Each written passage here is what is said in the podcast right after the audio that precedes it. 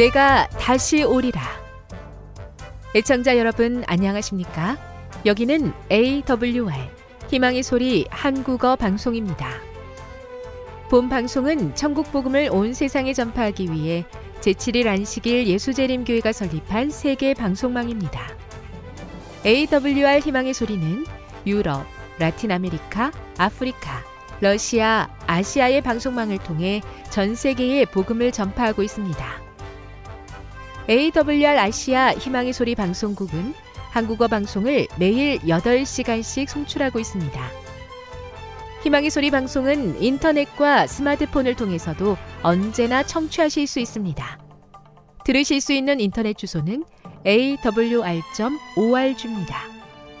이 시간 희망의 소리 한국어 방송과 함께 보람있고 유익한 시간 되시기 바랍니다. 내가 다시 오리라. 여기는 AWR 희망의 소리 한국어 방송입니다.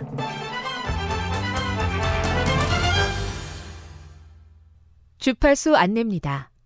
괌에서 송출하는 우리 방송은 한국 표준시로 새벽 1시 30분부터 2시 30분까지 11,755kHz로 새벽 2시 30분부터 3시 30분까지 3시 30분부터 4시 30분까지 15,530kHz로 새벽 5시부터 6시까지 9,890kHz로 4회에 걸쳐 송출하고 있습니다.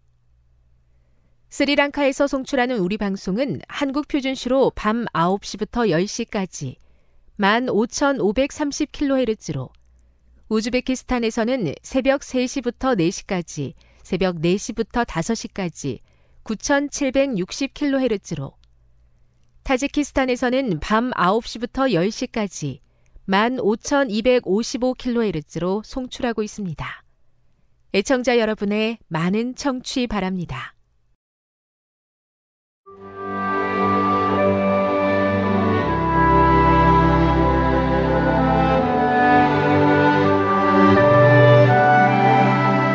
읽어주는 교과 여섯째 날 2월 23일 금요일 더 깊은 연구를 위해 요즘 사람들은 지혜보다 행복을 더 원한다. 하지만 하나님의 지혜 없이 진정으로 행복하고 충만한 삶을 살 수 있을까? 시편은 그럴 수 없다고 분명히 말한다. 다행인 것은 우리가 지혜와 행복 중 하나만 선택해야 할 필요는 없다는 것이다. 하나님의 지혜는 진정한 행복을 가져온다. 히브리어는 이것을 간단하게 설명하고 있다. 히브리어 계단의 복수형 아슈리는 행복이라는 단어 아슈레이와 매우 유사하게 들린다. 번역하면서 이러한 연관성은 사라졌지만 히브리어의 원문은 강력한 뜻을 전하고 있다. 그의 정로로 가는 계단은 행복한 삶으로 이끈다는 것이다. 성경의 지혜나 행복은 추상적 개념이 아니라 실제 경험이다. 지혜와 행복은 하나님을 경외하고 찬양하고 그 안에서 힘을 얻고 그분을 신뢰하는 관계에서 발견할 수 있는 것이다. 시편 25편 14절은 여호와의 친밀하심이 그를 경외하는 자들에게 있으며 그의 언약을 그들에게 보이시리로다라고 말한다. 하나님께서 우리에게 제시하신 빛나는 장면들에 감사하자. 하나님의 사랑에 대한 복된 보증들을 모으고 늘 바라보자. 하나님의 아들이 사람을 사탄의 권세에서 구원하시기 위하여 그의 신성을 인성으로 옷 입으시고 아버지의 보좌를 떠나신 것과 우리를 위하여 승리하심으로 인류에게 하늘 문을 열어주시고 하나님께서 당신의 영광을 나타내시는 아련시를 사람에게 보여주시는 것과 타락한 인류가 죄로 인하여 빠진 그 멸망의 구렁텅이에서 건져내사 다시 무한하신 하나님께로 연합하게 하시는 것과 또 인류가 우리 구주에 대한 신앙을 시험하는 것을 견디고 그리스도의 의로 옷 입고 보좌에 함께 앉기까지 높임을 받는 것. 이러한 것들은 하나님께서 우리로 하여금 깊이 묵상하기를 원하시는 장면들이다. 정노의 계단 117 함께하는 토의를 위해 1. 어떻게 하면 하나님의 말씀이 단순한 교훈을 넘어 기쁨의 원천이 될 수 있는가? 하나님의 말씀을 먹는 것은 말씀이신 예수 그리스도 안에 거하는 것과 어떤 관련이 있는가? 2. 사람들이 의식적이고 지속적으로 하나님의 교훈을 거부하면 어떻게 되는가? 왜 그런 일이 일어난다고 생각하는가? 3. 왜 때때로 악인의 길이 의인의 계획보다 더 좋아 보일 수 있는가? 악인들이 종종 아주 잘 되고 있는 것처럼 보일 때 우리는 어떻게 해야 하겠는가? 지금까지 읽어주는 교과였습니다. 본 방송은 AWR 희망의 소리 방송국에서 제작되었습니다.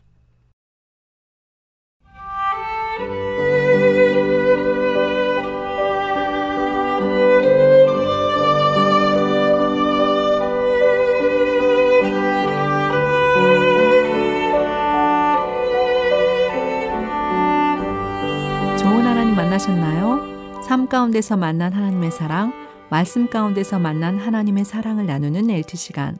저는 이영미 집사입니다. 오늘은 계시록 1장 9절에서 20절에 있는 말씀을 함께 나누도록 하겠습니다. 기도하겠습니다. 아버지 하나님, 오늘도 주님께서 우리에게 허락하신 예언의 말씀을 묵상할 수 있도록 도와주셔서 감사합니다. 우리의 마음에 빛을 주셔서 하나님께서 허락하신 말씀을 밝게 깨달아 할 수 있도록 도와주시고 또 이 말씀을 어, 우리 자신에게 적용할 뿐만 아니라 하나님의 말씀의 교훈이 필요한 사람들에게 주님 외칠 수 있는 나팔을 부는 그러한 천사와 역할을 감당할 수 있도록 도와주시옵소서 예수님의 이름으로 기도드립니다. 네, 제가 삶 가운데 만난 하나님은 요한계시록을 어, 묵상할 수 있도록 도와주는 하나님을 만났습니다. 1학기에는 다니엘서를 묵상했는데 2학기에는 어, 새벽 말목팀에서 요한계시록을 음, 묵상하게 되었습니다. 계시록을 날마다 어, 읽고 싶은데 어, 또 그 아침에 여러 가지 상징적 내용들을 어, 다 읽어 나가기는 그 이해가 부족하면 묵상하기 쉽지 않은데 어, 쉬운 어, 통신학교 과목을 가지고 참고하면서 그렇게 말씀 묵상할 수 있는 묵상 시간을 가지게 해주신 하나님께 감사를 드립니다. 아, 오늘 요한계시록은 어, 성경에서 제일 신약의 마지막에 나오는 책인데요. 어, 정말 많은 부분들이 예언으로 되어 있고 또 그 예언을 어, 잘 해석하지 않으면 어, 그 말의 뜻을 이해할 수 없기 때문에 어, 요한계시록을 묵상할 때는 정말 기도가 많이 필요합니다. 요한계시록은 성경의 경, 결론이고 성경의 모든 책들이 요한계시록 안에서 만나고 또 끝을 맺습니다. 창세기 처음 1장, 2장이 창조의 이야기라면 요한계시록 마지막인 두 장은 재창조의 이야기입니다.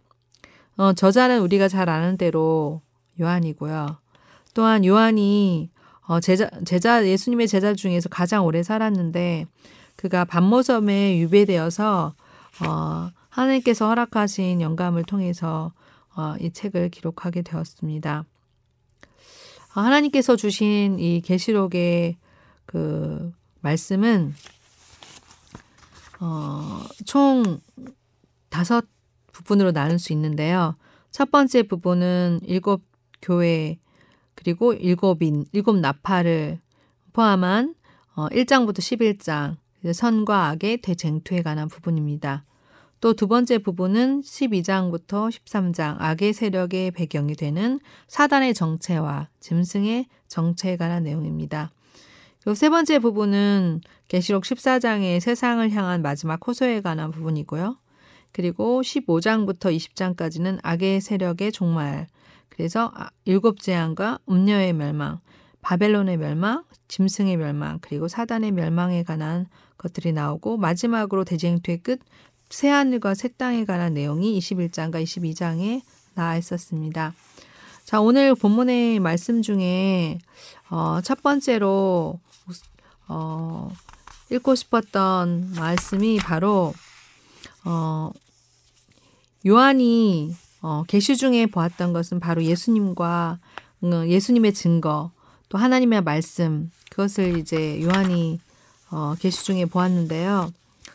어, 요한이 본 계시는 누구에게 써보냈나? 그것은 바로 일곱 교회 에베소, 서머나, 버가모, 두아디라, 사대, 빌라델피아, 라우디게아 일곱 교회에 보냈습니다. 어, 요한은 어, 그가 본 대로 계시에서 본 대로 예수님의 모습을 소개하고 있는데 어, 예수님은 1장에서 첫 번째로 어, 우리를 사랑하사 그의 피로 우리 죄에서 우리를 해방하셨다는 것을 어, 해방하신 예수님을 소개하고 또 두 번째로는 어, 죄인인 우리를 나라와 나라와 제사장으로 삼으신 분에 대해 어, 소개를 합니다. 또한 세 번째는 죽음에서 부활하시고 승천하신 예수 그리스도가 하나님의 자녀들을 어, 데려가시기 위해서 이 땅에 다시 오실 거라는 재림에 관한 약속에 대해서 어, 소개를 합니다. 어, 요한은 음, 이 편지 계시록을 기록할 당시에 어떤 형편에 있었나요? 네, 9장부, 9절부터 11절에 이렇게 나와 있습니다. 첫 번째 보면 9절부터 11절입니다. 나 여와, 요한은 너희 형제요. 예수의 환란과 나라와 참음에 동참하는 자라.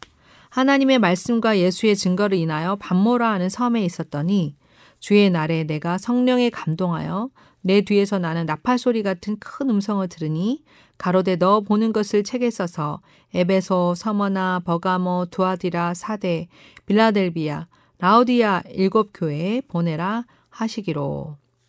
여기 보면 요한이 우리들을 형제라고 부르고 있습니다. 왜 형제라 불렀을까요? 하고 질문을 던져보았는데 바로 예수를 믿는 환란과 인내와 그리고 하나님의 나라에 함께 갈 동참할 사람들이기 때문입니다. 또한 어, 그리스도를 믿는 가슴에는 어, 똑같은 십자가 보혈에 흐르고 있기 때문이다. 그래서 한 피를 나눈 형제인 것이죠. 그런데 반모라는 섬에 요한이 이제 가 있었는데 어, 왜 반모라는 섬에 가게 되었나요? 거기 보면 하나님의 말씀과 예수의 증거로 인하여 그는 반모섬에 유괴되, 어, 유배되어 가 있었습니다. 반모섬은 음, 그 상당 부분이 바위로 덮여 있고 땅의 대부분이 거칠고 피폐한 황무지입니다. 그리고 비가 오지 않아서 물이 귀한 곳입니다. 로마 시대에는 이곳에 큰 채석장이 있어서 죄수들이 돌을 캐내는 일을 위해서 동원되었다고 합니다. 요한 자신은 이 반모섬에 하나님의 말씀과 예수의 증거를 인하여 이곳에 와 있다고 어, 기록되어 있는데요. 에베소에서 전도하던 시절에 도미티안 황제의 핍박으로 말미암아 반모섬에 유배된 것으로 음, 알고 있습니다. 그러면 이 반모섬에서 무슨 명령을 받았을까요, 요한이? 10절에서 11절에는 이렇게 나와 있습니다. 주의 날에 내가 성령에 감동하여 내 뒤에서 나는 나팔 소리 같은 큰 음성을 들으니 가로대 너 보는 책을 책에 써서 에베소, 서머나, 버가모, 두아디라, 사대, 빌라델피아, 라오디게아 일곱 교회에 보내라 하시기로. 요한은 주의 날에 성령에 감동되어서 계시를 보았다고 하고 있습니다. 예수님께서 당신의 날에 자신을 나타내시고 계시를 주신 것은 어, 어찌 보면 너무 당연한 것이고 또 요한이 주의 날에 주의 음성을 들은 것 또한 당연한 것입니다. 그렇다면 어떤 날이 주의 날인가요? 어, 안식일이 주의 날이라는 말씀은 마가복음 2장 28절에 이러므로 안, 인자는 안식일에도 주인이라는 말씀 속에서 찾아볼 수 있습니다. 일요일이란 이름이 일반적으로 쓰인 것은 AD 700년경이고 그전에는 일요일을 첫째 날 또는 어, 제8이라고 불렀습니다. 일곱째 날인 안식을 바로 다음 날이었기 때문입니다. 신약 성경은 예수님께서 부활하신 후 20여 년이 지난 다음부터 기록되기 시작했지만 어떤 저자도 일요일을 주일로 부른 일은 없습니다. 그래서 어, 안식일과 일요일을 보면 신약 시대의 교회가 이렇게 신실하게 지키던 안식일이 어떻게 해서 어, 일요일로 바뀌게 되었는가? 무슨 이유 때문인가? 라 고 보면 어 AD 132년에서 135년경에 어 로마에 저항하는 전국적인 유대인들의 반란이 일어났습니다. 그때 어 코크바라는 별의 이름이라는 뜻을 가진 이름의 지도자가 있었는데 이 지도자가 유대인의 일어난 다음 유대인들의 상황은 극도로 나빠졌습니다. 로마 황제는 폐허가 된 예루살렘을 어, 그 카피톨리나라는 이름으로 어, 개명을 하고 유대인들이 아예 예루살렘에서 추방해 버려 버리고 그리고 대대적인 핍박을 합니다. 유대인들은 어, 그리스도인들과 분명히 달랐지만 안식일을 지키는 것 때문에 유대인이 분파로 오해받을 어, 유대인의 분파로 오해받을 염려가 커졌습니다. 그래서 그리스도인들은 그 핍박에 포함되지 않기 위하여 유대인들과 자식인들의 신앙을 명백히 구분지을 필요가 있었기 때문에 어, 예배일을 안식일에서 일요일로 옮기는 것이 있었습니다.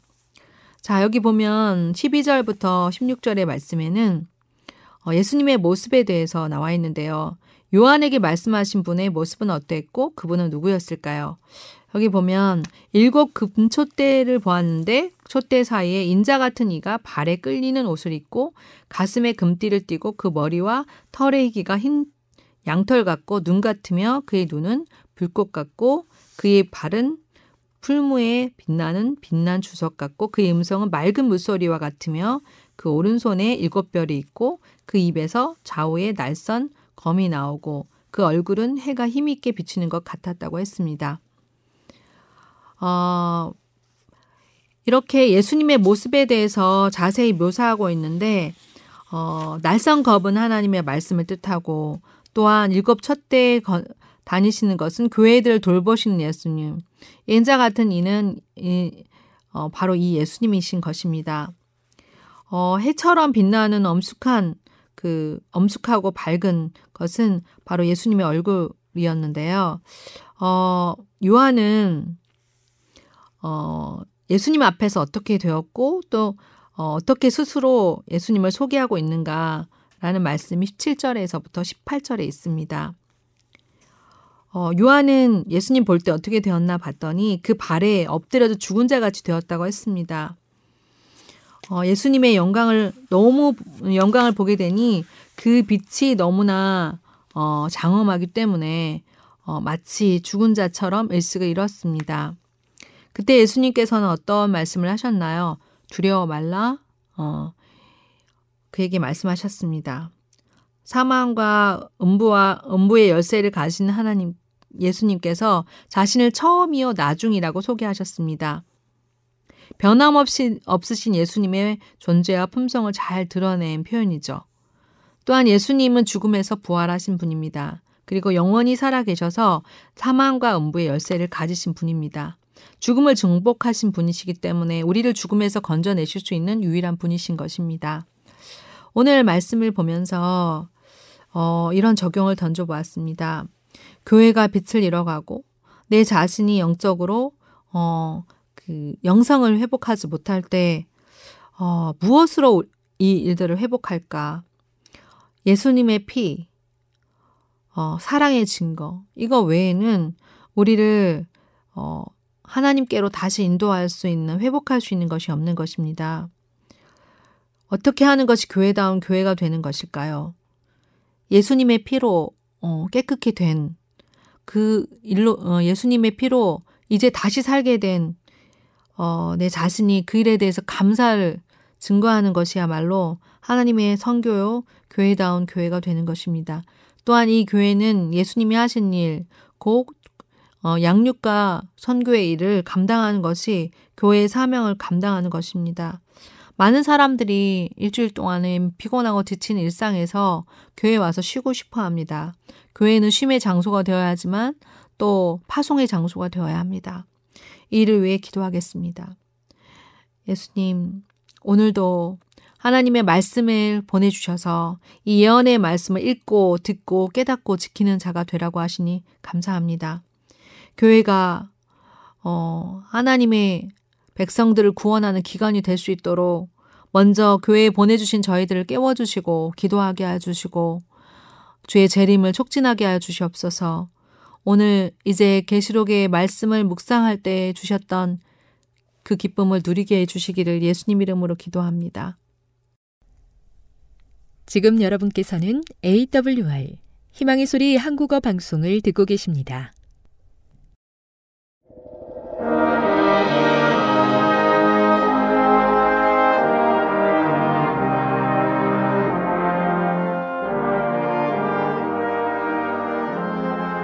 애청자 여러분 안녕하십니까? 하나님의 말씀으로 함께 감동과 은혜를 나누는 시간입니다. 하나님의 말씀 다니엘서 5장 25절로 27절에 있는 말씀을 읽겠습니다. 기록한 글자는 이것이니 곧 메네 메네 데겔 우바라시니라.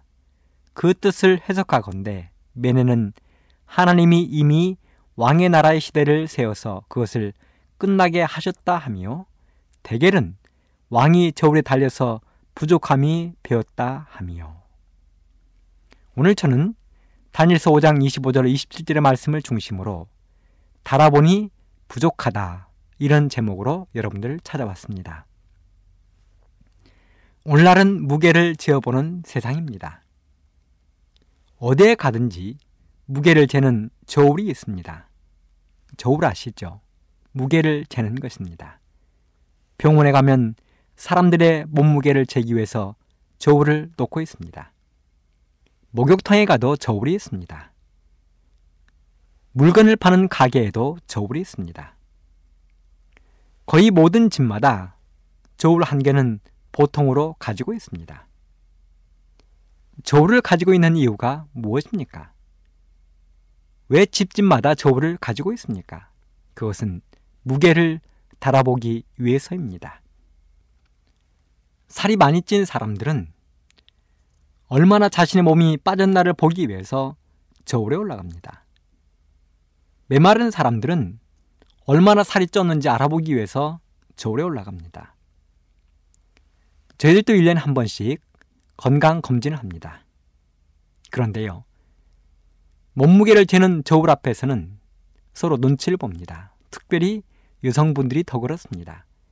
자신의 몸무게를 사람들에게 알려주기 싫은 것입니다. 이렇게 몸무게를 재어보는 저울. 네, 성경에도 달아보는 이야기를 기록했습니다. 저울에 달아보는 것입니다. 오늘 이 시간에 저는 저울에 달린 왕 한 사람을 소개하려고 합니다. 그것도 그 당시에 온 세상을 호령했던 대제국 바벨론의 왕입니다. 그 왕을 저울에 올려놓고 무게를 재신 분은 우리의 하나님이십니다. 하나님께서 바벨론의 왕을 저울에 올려놓고 무게를 달아보신 것입니다. 그리고 결론을 내리셨는데 달아보니 부족하다는 것입니다. 다니엘의 생애 말년에 다니엘은 한 사건을 경험했습니다. 다니엘의 생애 말년, 다니엘이 바벨론에 잡혀온 지 약 60여 년이 지난 다음에 그 나라에는 큰 변화가 일어났습니다. 열국의 강포한 자요. 수많은 나라를 공포에 떨게 했던 느부갓네살 왕이 죽었습니다. 그리고 온 세상에 칭찬받는 바벨론이 그 후계자들의 지혜롭지 못한 통치로 말미암아 서서히 하지만 확실하게 멸망의 길로 들어서고 있었습니다. 바벨론이 붕괴의 길을 걸어가고 있는 것입니다. 하나님께서 다니엘서 2장을 통하여 금나라로 표현했던 그 바벨론이 서서히 은나라로 바뀌어가는 과정 속에 있는 것입니다. 이런 대변혁의 시기에 바벨론을 다스리던 왕은 벨사살이었습니다. 이 벨사살은 느부갓네살 왕의 손자로서 하나님께서 저울에 달아보니 부족했다라고 표현한 사람이 바로 이 벨사살 왕입니다. 교만한 바벨론은 얼마 후에 무너질 수밖에 없는 상황에 처했습니다. 젊어서 왕권을 이양받은 벨사살은 자신의 능력을 찬양하고 하늘의 하나님을 대적했습니다. 하나님을 경배하기보다는 자신을 믿었습니다. 자신의 할아버지였던 느부갓네살이 그처럼 두려워하고 끝내는 믿을 수밖에 없던 그 하나님을 벨사살은 믿지 않았습니다. 하나님의 뜻을 알고 그 뜻을 이해해야 할 책임을 깨달을 수 있는 수많은 기회들이 이 벨사살 왕에게 주어졌지만 그는 그렇게 하지 않았습니다. 벨사살 왕은 알고 있었습니다. 그의 할아버지 누부갓네살 왕이 하나님의 명령에 의하여 추방되었던 사실을 알고 있었을 뿐만 아니라 느부갓네살 왕의 개종과 기적적인 회복을 잘 알고 있었습니다. 사실 느부갓네살 왕이 잠시 교만하여 7년 동안 들이나가서 풀을 뜯으며 짐승처럼 생활했던 역사가 있었습니다. 바로 그 사실을 이 벨사살은 알고 있었다는 사실입니다. 그리고 그런 경험을 통하여 느부갓네살 왕이 결국은 하나님을 믿을 수밖에 없었음에도 불구하고 벨사살 왕은 그것을 인정하지 않았습니다.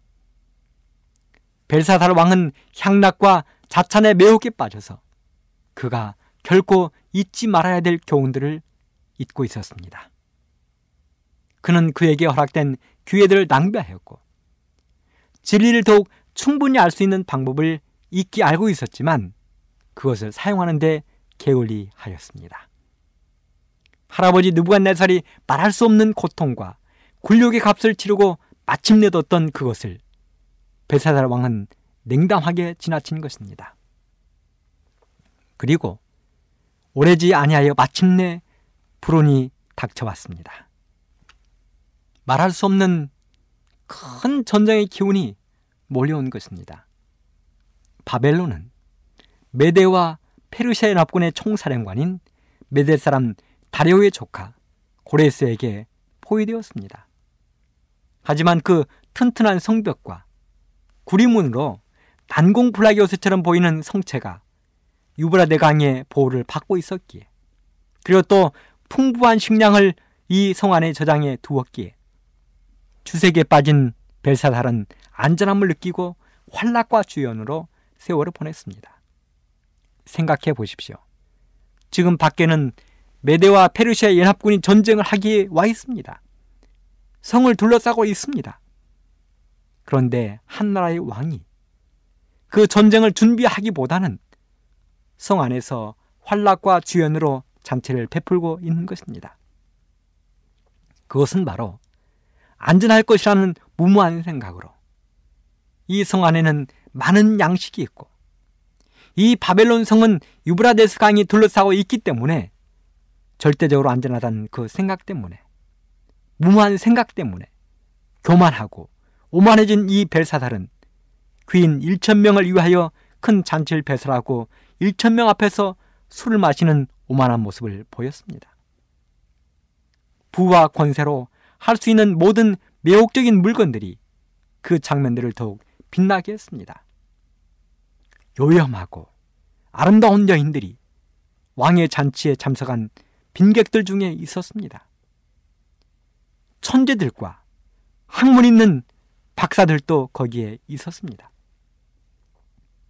정치가들과 방백들은 술을 물 마시듯 마셨고 미치게 하는 분위기 속에서 흥청거렸습니다.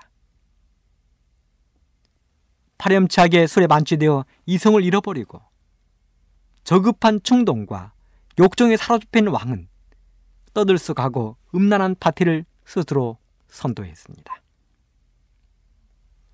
이렇게 연애가 진행되고 있을 때에 왕은 뜬금없는 명령을 내렸습니다. 자기 할아버지인 느부갓네살 왕이 예루살렘에서 가져온 은, 금, 기명들을 가져오겠습니다. 하나님의 성전에서 제사드린데 사용했던 그 그릇들을 가져오게 한 것입니다. 그리고 그 거룩한 그릇들의 수를 따라서 거기에 참석한 정치인들, 귀인들, 왕후나 빈궁들, 춤추는 여인들에게 주어서 마시게 할 것이었습니다. 왕은 그의 손으로 다룰 수 없을 만큼 신성한 것은 거룩한 것은 없다는 것을 사람들에게 보여주고 싶었습니다. 그래서 다니엘 소장 3절로 4절에 보면 이에 금 기명을 가져오매 왕이 그 귀인들과 왕후들과 빈궁들로 더불어 그것으로 마시고 무리가 술을 마시고는 그 금, 은, 동, 철, 목석으로 만든 그들의 신을 찬양했다고 성경은 기록하고 있습니다. 환락과 주연에 빠진 사람들이 하나님의 성전에 가져온 기명에 술을 따라 마시고 자신들이 섬기던 신을 찬양했습니다. 박해던 지금 이 바벨론 성을 무너뜨리기 위하여 고레스의 군대가 주둔하고 있음에도 불구하고 그들은 환락과 쾌락의 잔치를 연 것입니다. 하지만 벨사달은 그의 우상 숭배하는 쾌락의 잔치를 바라보는 하늘에 한 목격자가 있다는 것과 눈에 보이지 않는 거룩한 순찰자가 그 신성 모독의 광경을 지켜보고 있으며 모독적인 환락의 소리를 들으시고 그 우상 숭배를 목격하신다는 것을 조금도 생각하지 못하고 있었습니다. 그리고 얼마 후 마침내 그 잔치의 한 불청객이 자신의 임재를 알리게 되었습니다. 벨사달 왕의 잔치에 환락과 쾌락의 잔치에 불청객이 나타난 것입니다. 그 쾌락과 환락의 잔치가 절정에 달했을 때 한 핏기 없는 손이 나타나 왕궁 벽에 왕과 그 자리에 참석한 수많은 사람들에게 운명의 전조인 한 말을 기록한 것입니다. 시끄럽던 주연이 갑자기 조용해지는 한편 사람들은 형용할 수 없는 공포에 사로잡혔습니다. 그 사람들은 그 신비스러운 그 손이 글자를 하나하나 천천히 써 내려가는 모습을 바라보았습니다. 그들 앞에는 저의 악한 생의 행위가 파노라마처럼 지나갔습니다. 그들은 저희가 바로 그 권능을 모독한 영원하신 하나님의 심판대 앞에서 신문을 받는 것처럼 보였습니다. 바로 몇 분 전까지만 해도 환희와 불경한 이야기들이 오고 가던 그곳에 파랗게 질린 얼굴들과 공포의 부르짖음이 가득했습니다. 하나님께서 사람들을 두렵게 하실 때에 그들은 자신들이 느끼는 무선 공포심을 결코 감출 수 없었습니다. 그런데요, 그 사람들 중에, 그 수많은 사람들 중에 제일 놀란 사람은 바로 벨사살 왕이었습니다. 그 밤에 바벨론 영토 안에서 하나님께 대한 반역이 절정에 이르게 한 그 책임은 그 누구보다도 왕인 벨사살 자신에게 있었다는 것입니다. 당신의 권능이 도전을 받고 그 이름이 모동을 당하신 하나님께서 보내신 대표자 곧 눈에 보이지 않는 순찰자 앞에서 벨사살 왕은 공포심 때문에 몸을 가눌 수가 없었습니다. 왕의 양심이 일깨워졌습니다. 다니엘 소장 6절에 보면 왕의 넓적다리 마디가 녹는 듯하고 그 무릎이 서로 부딪힌지라. 여러분 이런 경험 해보셨습니까? 넓적다리 마디가 녹는 듯하고 무릎이 서로 부딪힐 만큼 공포에 사로잡혀 본 적이 있으십니까? 어느 때 이렇게 되는 것입니까? 사지가 떨리듯 하고 온몸이 사시나무 떨리듯 떨리는 경험을 언제 하는 것입니까? 극심한 공포심이 이럴 때 하는 것입니다. 지금 왕이 극심한 공포심에 사로잡힌 것입니다. 넓적 다리마디가 녹는 듯하고 무릎이 서로 부딪히는 소리가 사람들에게 들릴 만큼 왕은 공포에 사로잡혔습니다. 그리고 왕은 불타는 듯한 글자를 읽으려고 노력했지만 허사했습니다. 여기에는 왕이 알아낼 수 없는 비밀, 그가 이해할 수도 부정할 수도 없는 능력이 있었습니다. 벨사라 왕은 절망 중에 그 나라의 박사들에게 도움을 구했습니다. 왕의 거칠은 부르짖음이 회중 속에 울려 퍼져 술객과 갈대와 술사와 점장이들이 그 기록을 읽도록 요청받았습니다. 왕이 말했습니다. 다니엘서 5장 7절에 보면 물론 누구든지 이 글자를 읽고 그 해석을 내게 보이면 자주 옷을 입히고 금사슬로 그 목에 들이우고 그로 나라의 셋째 지리자를 삼으리라고 약속했습니다. 여러분, 왕이 얼마나 급했으면, 얼마나 공포심에 떨었으면, 그 글에 대하여 얼마나 궁금했으면, 그 글을 읽고 해석을 해주면 왕이 입는 자주옷을 입히고 금사슬을 그 목에 걸어주고 나라의 셋째 지리자를 삼겠다고 약속했겠습니까? 그의 신임받은 박사들에게 값진 상급을 주리라는 그의 호소도 소용이 없었습니다. 왜냐하면 하늘의 지혜는 사거나 팔 수 있는 것이 아닙니다. 하나님께서 하시는 그 일을 사람이 바꿀 수 없는 것입니다. 다니엘서 5장 8절에 보면 왕의 박사가 다 능히 그 글자를 읽지 못하며 그 해석을 왕께 알게 하지 못했다고 기록했습니다.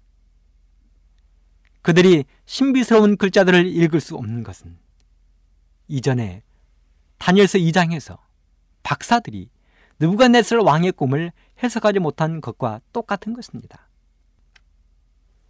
이렇게 왕과 신하들이 우왕좌왕하고 있을 때 태우가 그곳에 나타났습니다. 태우는 다니엘을 기억했습니다. 그런 지금부터 60여 년 전에 느부갓네살 왕에게 큰 우상의 꿈과 해석을 알게 했던 다니엘을 기억하고 있는 사람이었습니다. 태우는 왕에게 이렇게 말했습니다. 다니엘 소장 10절에 보면 왕이여 만세수를 하옵소서 왕의 생각을 법님케 말며 낯빛을 변할 것이 아니니이다. 왕의 나라에 거룩한 신들의 영이 있는 사람이 있으니 곧 왕의 붙인 때에 있던 자로서 명철과 총명과 지혜가 있어 신들의 지혜와 같은 자라. 느부갓네살 왕이 그를 세워 박수와 술객과 갈대아 술사와 점장의 어른을 삼으셨으니 왕이 벨드사살을 이름한 이 다니엘의 마음이 민첩하고 지식과 총명이 있어 능히 꿈을 해석하며 은밀한 일을 밝히며 의문을 파할 수 있었습니다. 이제 다니엘을 부르소서. 그리하시면 그가 그 해석을 알려 드리리이다. 그렇습니다. 다니엘은 그 자리에 있지 않았습니다. 하나님을 거역한 사람들이 하나님을 떠난 사람들이 버리는 그 잔치자리에 다니엘은 있지 않았습니다. 그리고 모든 사람들이 공포와 겁에 질려 있을 때 태우의 기억이 와하여 다니엘이 그 자리에 오면 그 모든 문제가 해결될 줄로 알고 있었습니다. 드디어 다니엘이 부름 입어 왕의 앞에 나왔습니다. 벨사살 왕은 애써 침착함을 유지하면서 다니엘에게 이렇게 이야기했습니다. 다니엘서 5장 13절로 16절. 네가 우리 부왕이 유다에서 사로잡아온 유다 자손 중에 그 다니엘이냐? 내가 내게 대하여 들은즉 너의 아내는 신들의 영이 있으므로 네가 명철과 총명과 비상한 지혜가 있다 하도다.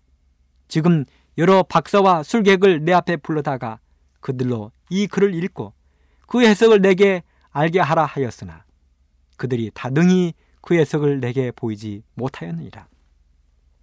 내가 네게 대하여 들은즉 너는 해석을 잘하고 의문을 파한다 하도다. 그런즉 이제 네가 이 글을 읽고 그 해석을 내게 알게 하면 네게 자리 옷을 입히고 금사슬을 네 목에 들이우고 너로 나라의 셋째 치리자를 삼으리라. 공포에 사로잡힌 군중 앞에서 다니엘은 왕의 약속에 동요되지 아니었습니다. 지극히 높으신 하나님의 종으로서 침착하고 위험 있게 서서 아첨의 말을 하지 아니하고 운명의 기별을 해석해 주었습니다. 다니엘은 이렇게 말했습니다. 왕의 예물은 왕이 스스로 취하시며 왕의 상급은 다른 사람에게 주옵소서. 그럴지라도 내가 왕을 위하여 이 글을 읽으며 그 해석을 아시게 하리이다. 이게 바로 하나님의 사람입니다. 하늘의 상급을 원하는 사람은 이 땅의 것을 원하지 않는 것입니다. 다니엘은 먼저 그가 익히 알고 있었지만 그를 구원할 수 있는 겸손과 또 공과를 그에게 가르치지 못했던 문제들을 벨사달 왕에게 상기시켜 주었습니다. 다니엘은 느부갓네살의 범죄와 타락 그리고 하나님께서 그를 다루신 일, 곧 그가 받은 주권과 영광, 그의 교만에 대한 하나님의 심판과 후에 그가 이스라엘의 하나님의 능력과 은혜를 인정한 것을 말한 후에 담대하고 힘 있는 말로 벨사달 왕의 큰 죄악에 대해서 견책했습니다. 다니엘은 그 벨사달 왕 앞에서 왕의 죄악을 들춰내고 왕이 배웠어야 했지만 배우지 아니한 교훈들을 보여주었습니다.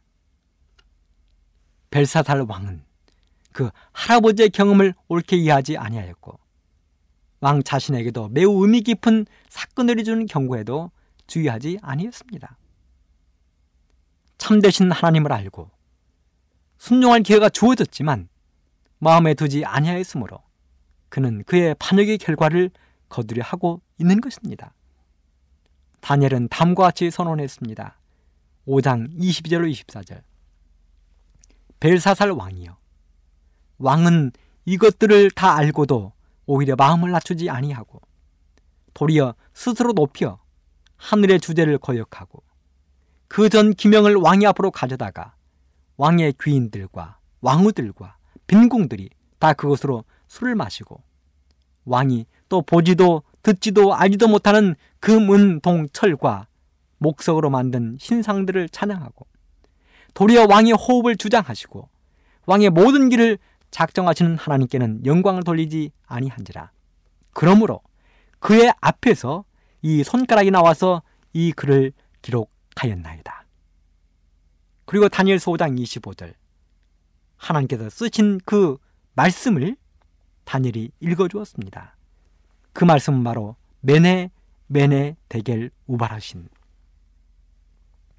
이 글자들을 쓰던 손은 그 이상 보이지 아니했지만 이 네 단어는 여전히 아주 분명하게 하얀 벽에 빛나고 있었습니다. 그리고 이제 이 백성들은 숨을 죽이고 노령의 선지자 다니엘이 선하는 말을 듣고 있었습니다. 다니엘은 해석해 주었습니다. 5장 26절로 28절. 그 뜻을 해석하건대 메네는 하나님이 이미 왕의 나라의 시대를 세워서 그것을 끝나게 하셨다 하며 대겔은 왕이 저울에 달려서 부족함이 배었다 하며 페레스는 왕의 나라가 나뉘어서 메대와 바사 사람에게 준바되었다 함이니이다. 선지자 왕 522쪽에 보면 예언의 가운데 이렇게 기록을 했습니다.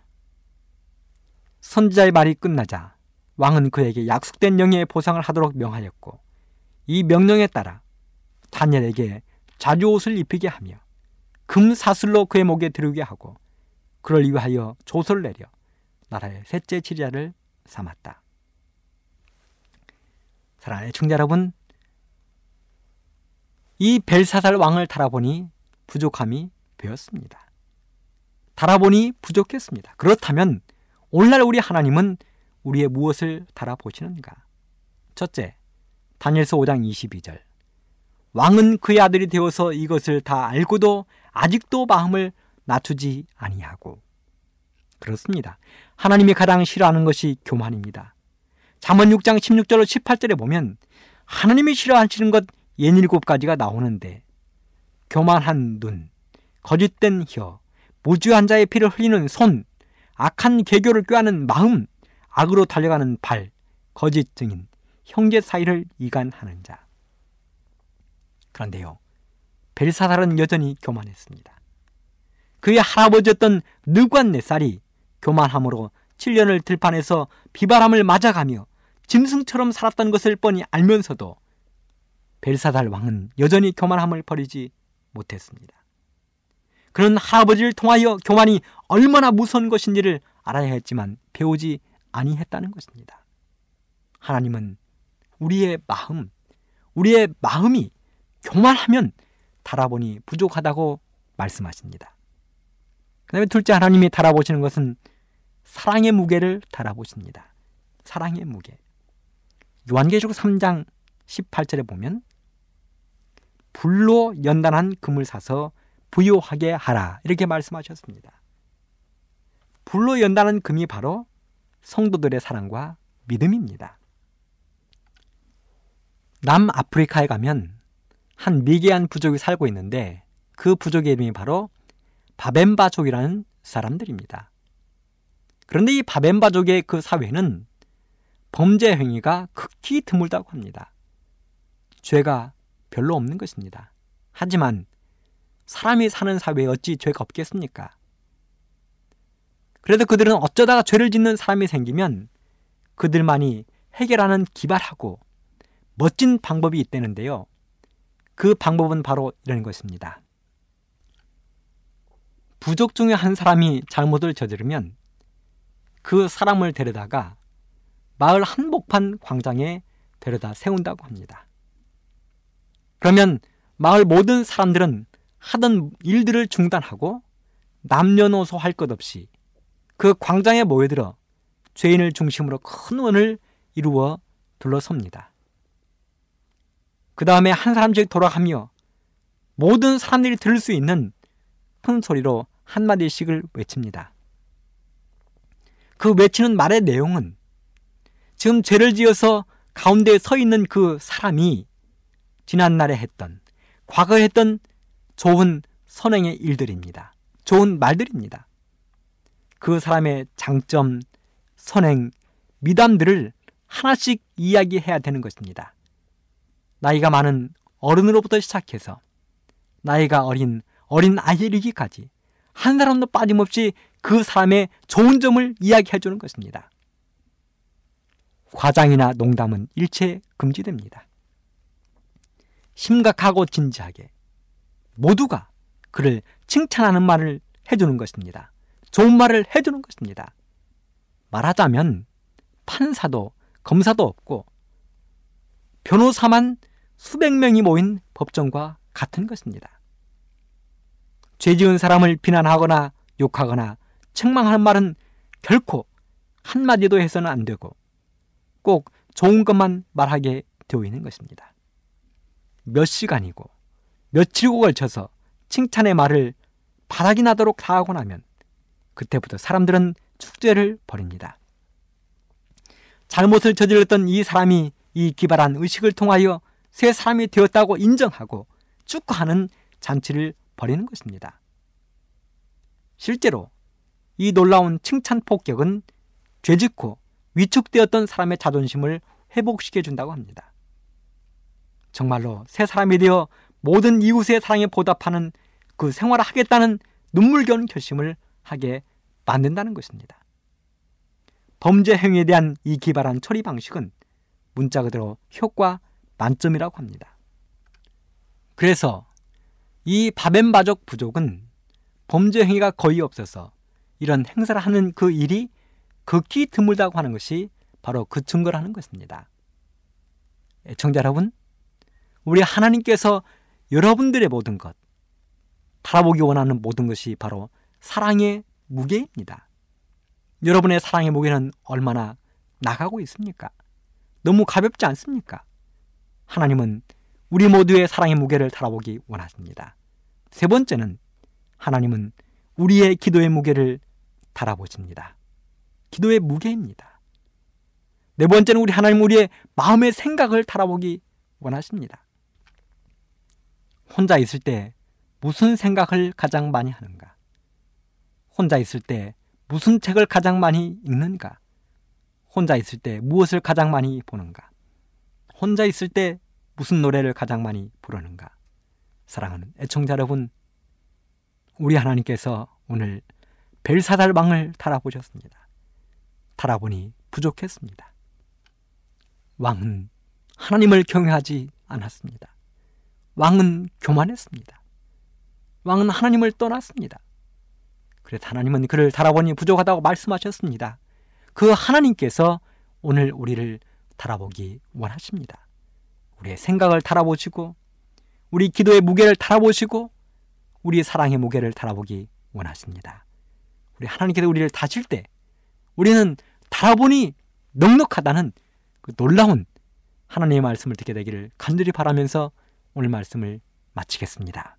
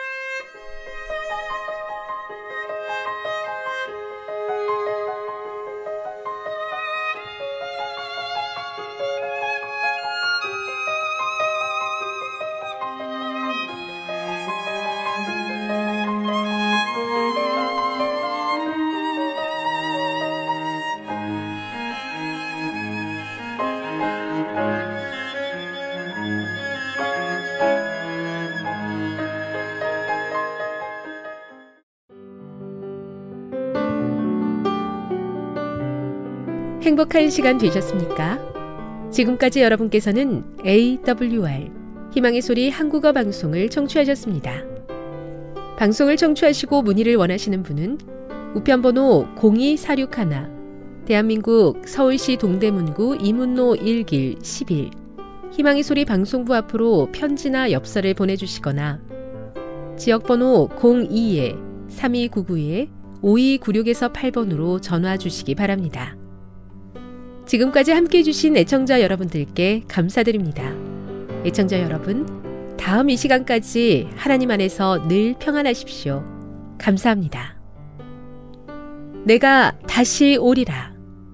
여기는 AWR 희망의 소리 한국어 방송입니다.